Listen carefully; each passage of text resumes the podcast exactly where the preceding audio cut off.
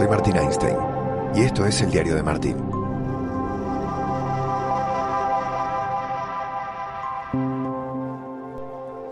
¿Cómo estás? Seguimos en este tren.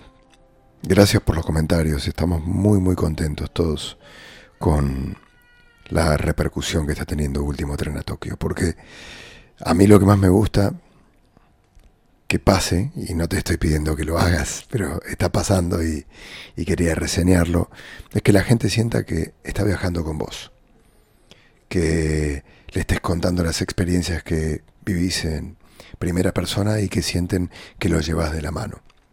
Y esto es un poco lo que está pasando con Último Tren a Tokio. Hoy un capítulo muy interesante de una un momento bisagra ¿no? en la historia de Japón que ha cambiado el país y que ha cambiado el mundo. Y, y quiero comentarlo, ¿no? Las sensaciones que vivimos a flor de piel, cómo te remueve todo cuando llegas a ese sitio y a ese nombre de la ciudad mundialmente conocida por una gran tragedia y barbarie, que es Hiroshima.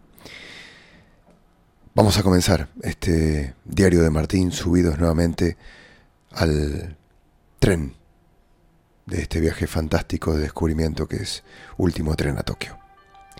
Como un buen vecino, State Farm está siempre ahí. Arrancamos el diario de Martín.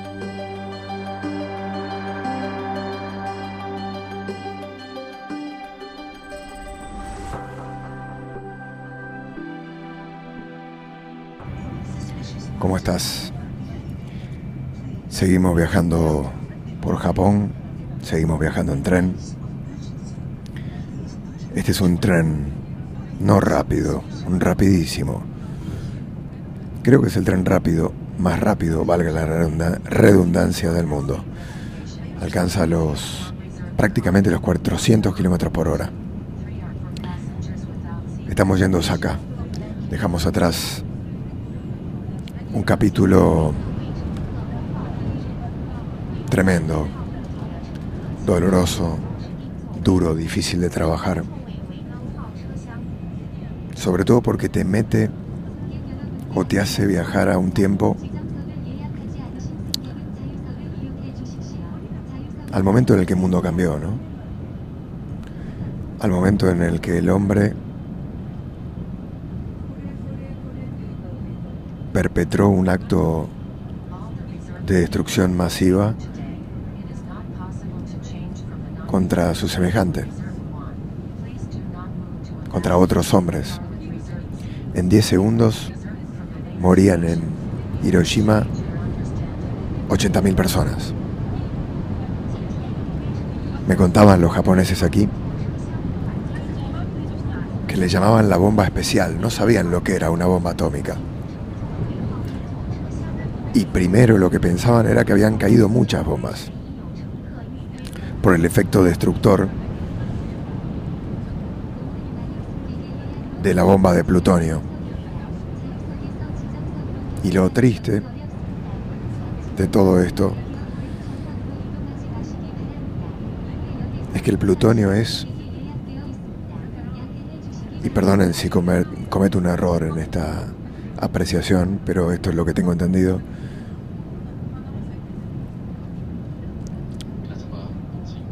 algo creado por el hombre, es decir, es un material sintético, una creación humana para destruir. En realidad es para generar energía, pero claro, cuando la energía se convierte en una bomba, todo cambia. Para celebrar los precios, sorprendentemente bajos de State Farm, te invitamos a disfrutar un nuevo episodio del Diario de Martín. Disfrútalo y luego comienza a ahorrar con el seguro de auto de State Farm. Contacta hoy mismo a un agente llamando al 1-800 State Farm. Como un buen vecino, State Farm está ahí. Fue un día para mí bastante duro el de Hiroshima. Los días tienen mucha carga laboral y ya vamos por... Ya pasamos creo que 12 días viajando, en jornadas de 14, 15 horas, durmiendo poco, comiendo como se puede. El grupo es muy unido y eso es lo que nos mantiene vivos. Somos todos los que trabajamos en el tren, gran parte del equipo que trabajó en el, en el programa, en los episodios de Último Tren a Rusia. Tenemos una capacidad y un aguante diferente. Es así. Eh, si no, uno no lo puede aguantar. Esto. El dormir tanto tiempo fuera de casa, el trabajar en incomodidad, en lugares donde uno no conoce de qué manera van a salir las cosas, en donde casi siempre, como decimos los argentinos, hay que remarla. Remarla significa adaptarse e intentar conseguir lo que uno pensó inicialmente más allá de los obstáculos que encuentra en el camino, que muchas veces son obstáculos culturales, de protocolo, de forma de pensar de la gente, y nosotros vamos y queremos sacar lo mejor. Eso me gusta también, el hambre que tiene este grupo, que es la única manera de encarar este tipo de documentales. Si no salís a comerte la cancha todos los días, si no salís a buscar la mejor imagen, la mejor entrevista, la mejor toma y la repetís hasta que quede bien,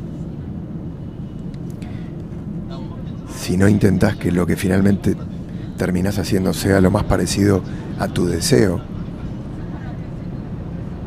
a la idea que tenías cuando pensaste eso muy lejos de este lugar y hace varios meses, no te vas a quedar conforme. Porque el gasto de energía y el desgaste al que sometes a tu cuerpo, a tu cabeza, es tan fuerte. Y te puedo no estoy exagerando, eh, de verdad, que, que no vale la pena si no lo dejas todo. Bueno, yo creo que este grupo es un grupo que siempre lo deja todo, independientemente de los condicionantes, porque son así, y además son tipos muy positivos, que también es uno de los secretos para que un grupo funcione que los roces, las imperfecciones del viaje, los errores que se cometen a nivel logístico, no sean subrayados, señalados, sino intentar buscar algo positivo para seguir. Es la única manera. Me acabo de sentar yo. Nos subimos al Shinkansen, al tren rápido, desde Hiroshima a Osaka, dos horas, y no teníamos asiento. Fue un error de logística evidente. Ocho tipos que tienen que trabajar, son las 10 de la mañana. Comenzamos a las 7. Terminamos hoy seguramente a las 9 de la noche. O sea, 12 horas de trabajo.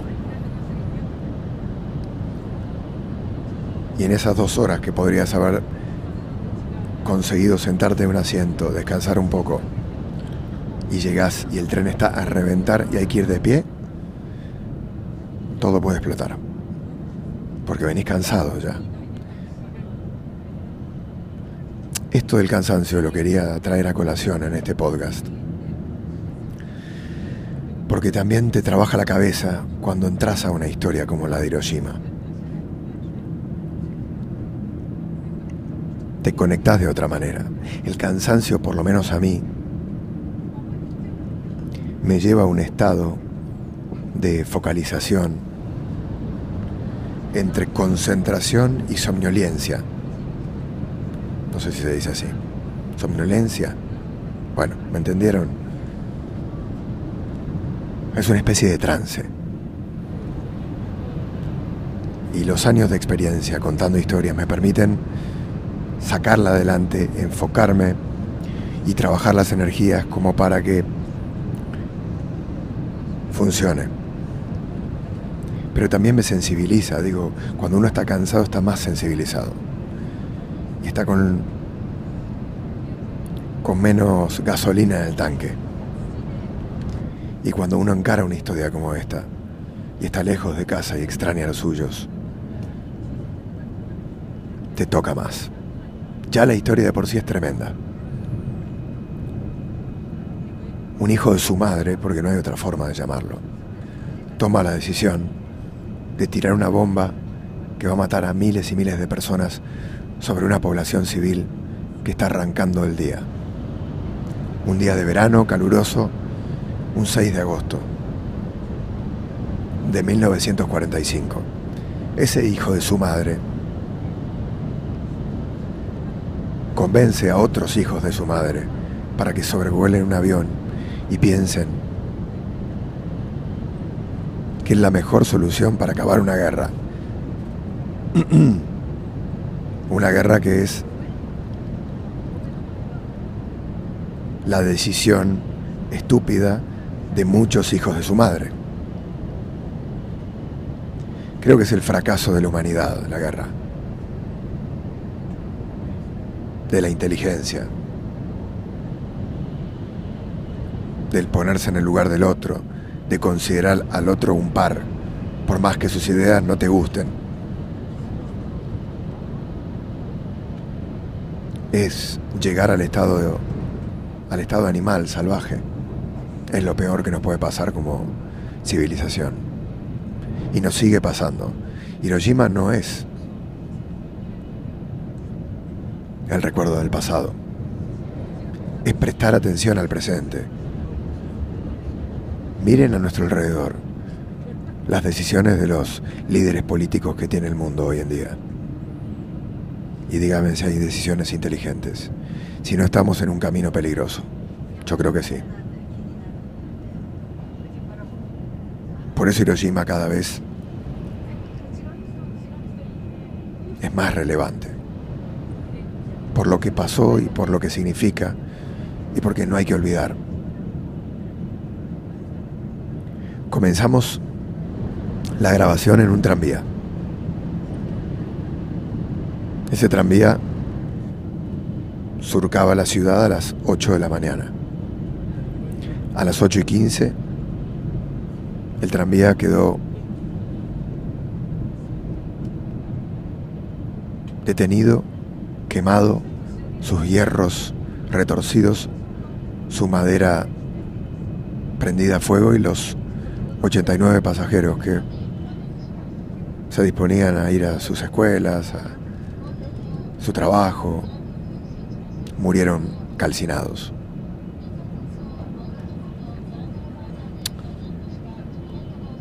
Luego nos pusimos, nos paramos enfrente de un edificio que era un centro de convenciones de la prefectura, el único edificio que quedó en pie, porque era de hormigón. Todo lo demás, en eh, prácticamente un kilómetro y medio a la cuadrada, desapareció. Desapareció. Desapareció. Escombros gente tirada sin vida en las calles, quemada, gritando, sin poder respirar. Hoy ese lugar es un gran parque de la memoria. Y si uno sigue caminando, llega a una llama eterna que recuerda a las víctimas que fueron 166.000, directas e indirectas. Hay una historia tremenda que es de una niña que después del, del ataque con la bomba atómica, al parecer estaba bien. No enfermó. No se sabía, era la primera experiencia atómica en la historia de la humanidad cuáles eran las consecuencias, los efectos secundarios. Diez años después, esta niña enfermó de leucemia, cáncer en la sangre.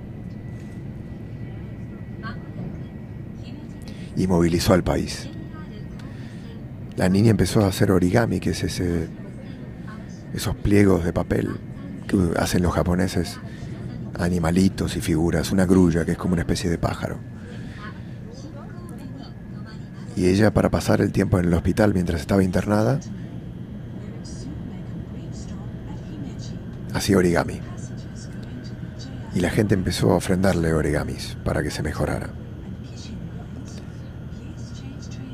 Esta chica murió a causa de la leucemia, como muchas otras personas que tuvieron cáncer de piel,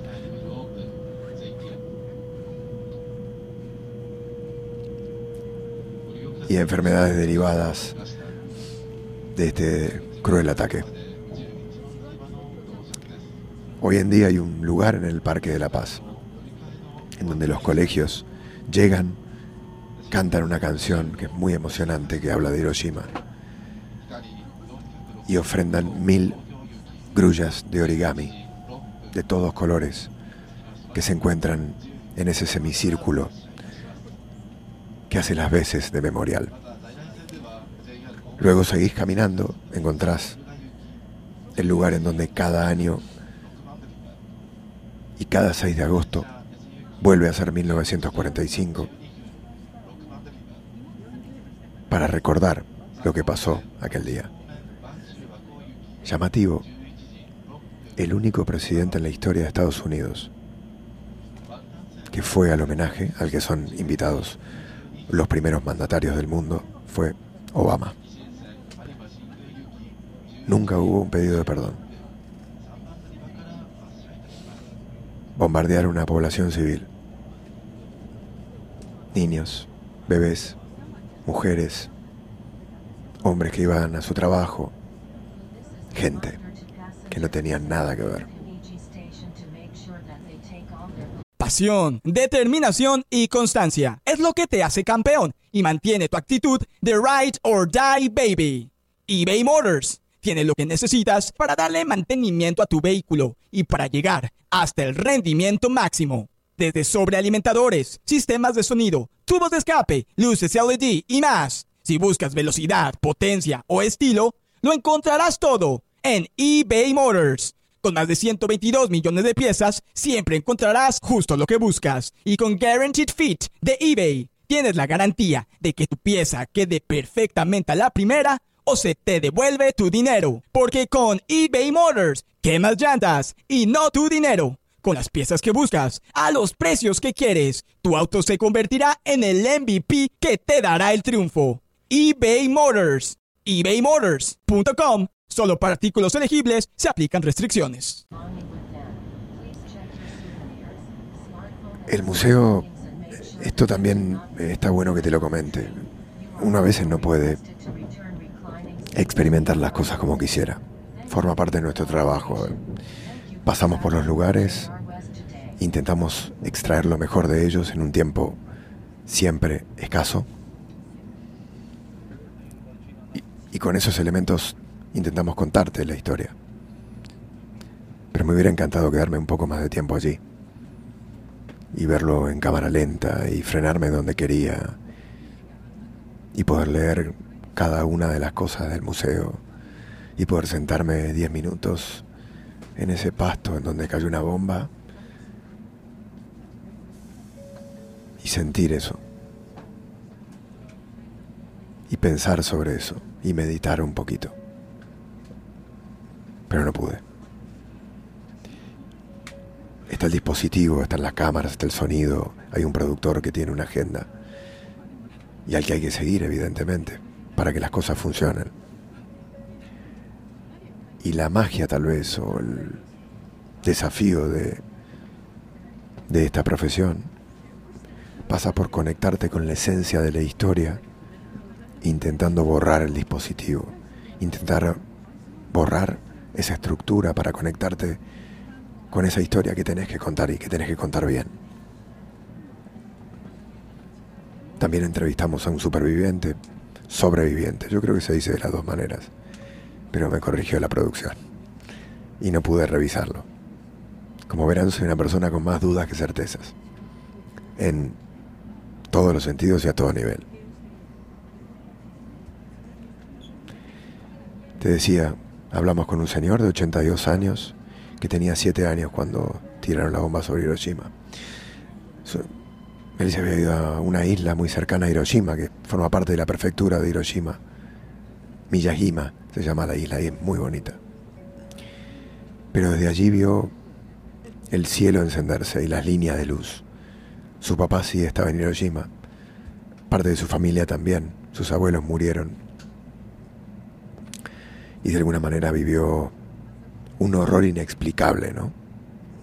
¿Cómo se le explica a un niño de siete años que hay gente con la capacidad de hacer tanto daño?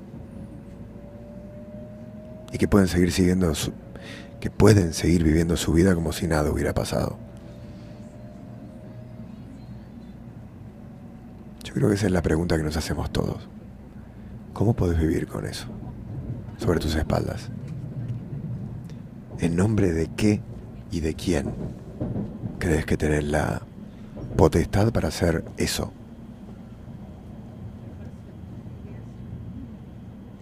Me niego a creer que hay gente que puede pensar así, pero la hay. Mucha. Yo creo que somos más los buenos. Lo espero. Por mí y sobre todo por, por mis hijas. Como papá uno quiere protegerlas de todo mal, ¿no? Y que vivan lo más lindo que tiene este mundo, que tiene muchas cosas hermosas. Pero también se pone a pensar y dice, hay tanto hijo de su madre dando vueltas. Entienden la metáfora, ¿no? No estoy hablando de hijo de su madre.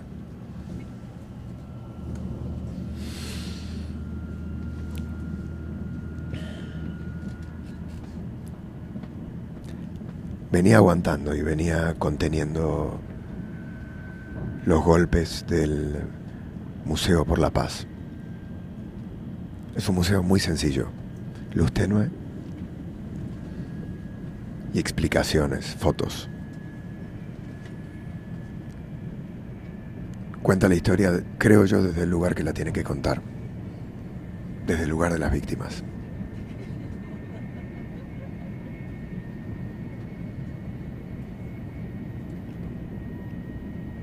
Fotos muy duras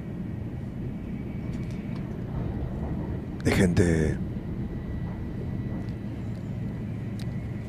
sobrevivientes quemados, sufriendo las primeras fotos después de la bomba, fotos de cómo era la ciudad antes y cómo terminó siendo después. Pero el momento en el que no pude aguantar fue el final. Cuando habla de los niños que murieron.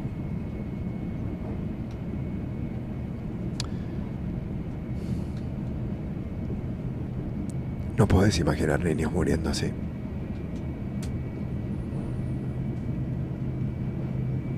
es difícil procesarlo, entenderlo, que pase por tu cabeza y, y, que no te toque, que no te que no rompa algo dentro tuyo.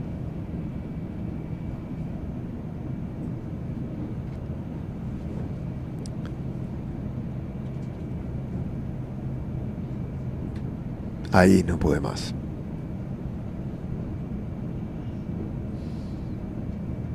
y las lágrimas empezaron a caerme por los ojos, como quieren hacerlo ahora.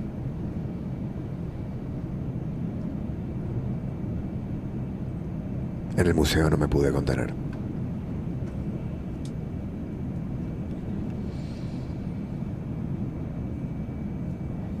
Eso es Hiroshima. Si alguna vez tenés la posibilidad de viajar a Japón, no dejes de ir. No es una visita turística más. Y no importa cuándo, es un tema vigente, de actualidad. Porque hay gente que todavía cree que así se arreglan las cosas. Y lamentablemente, lo único y lo mejor que podemos hacer es tener plena conciencia de lo que significa un ataque como este, de lo que es la guerra, de lo que un par de hijos de su madre puede hacer si nosotros les dejamos. Nos vamos a Osaka y seguimos este viaje interminable y hermoso, con tantas experiencias nuevas, con tantos ángulos para mirar. Un país ah, tremendamente apasionante, muy lindo, muy diferente, muy especial. Y una escala, creo, si te lo puedes permitir, necesaria. Si te gusta viajar, si puedes permitírtelo, márcalo en tu en tu cuaderno de cosas para hacer. A mí me tardó bastante, tengo 44, cuando escuches este podcast tendré 45. También está bueno ver los lugares en diferentes momentos de tu vida, porque las lecturas que haces de esos lugares es diferente. No te aburro más, que este podcast se ha alargado más de lo común. Gracias por estar ahí. Fue un poco catárquico. De diván, de psicólogo, este, este episodio del diario de Martín. Nos escuchamos en la próxima. Chao.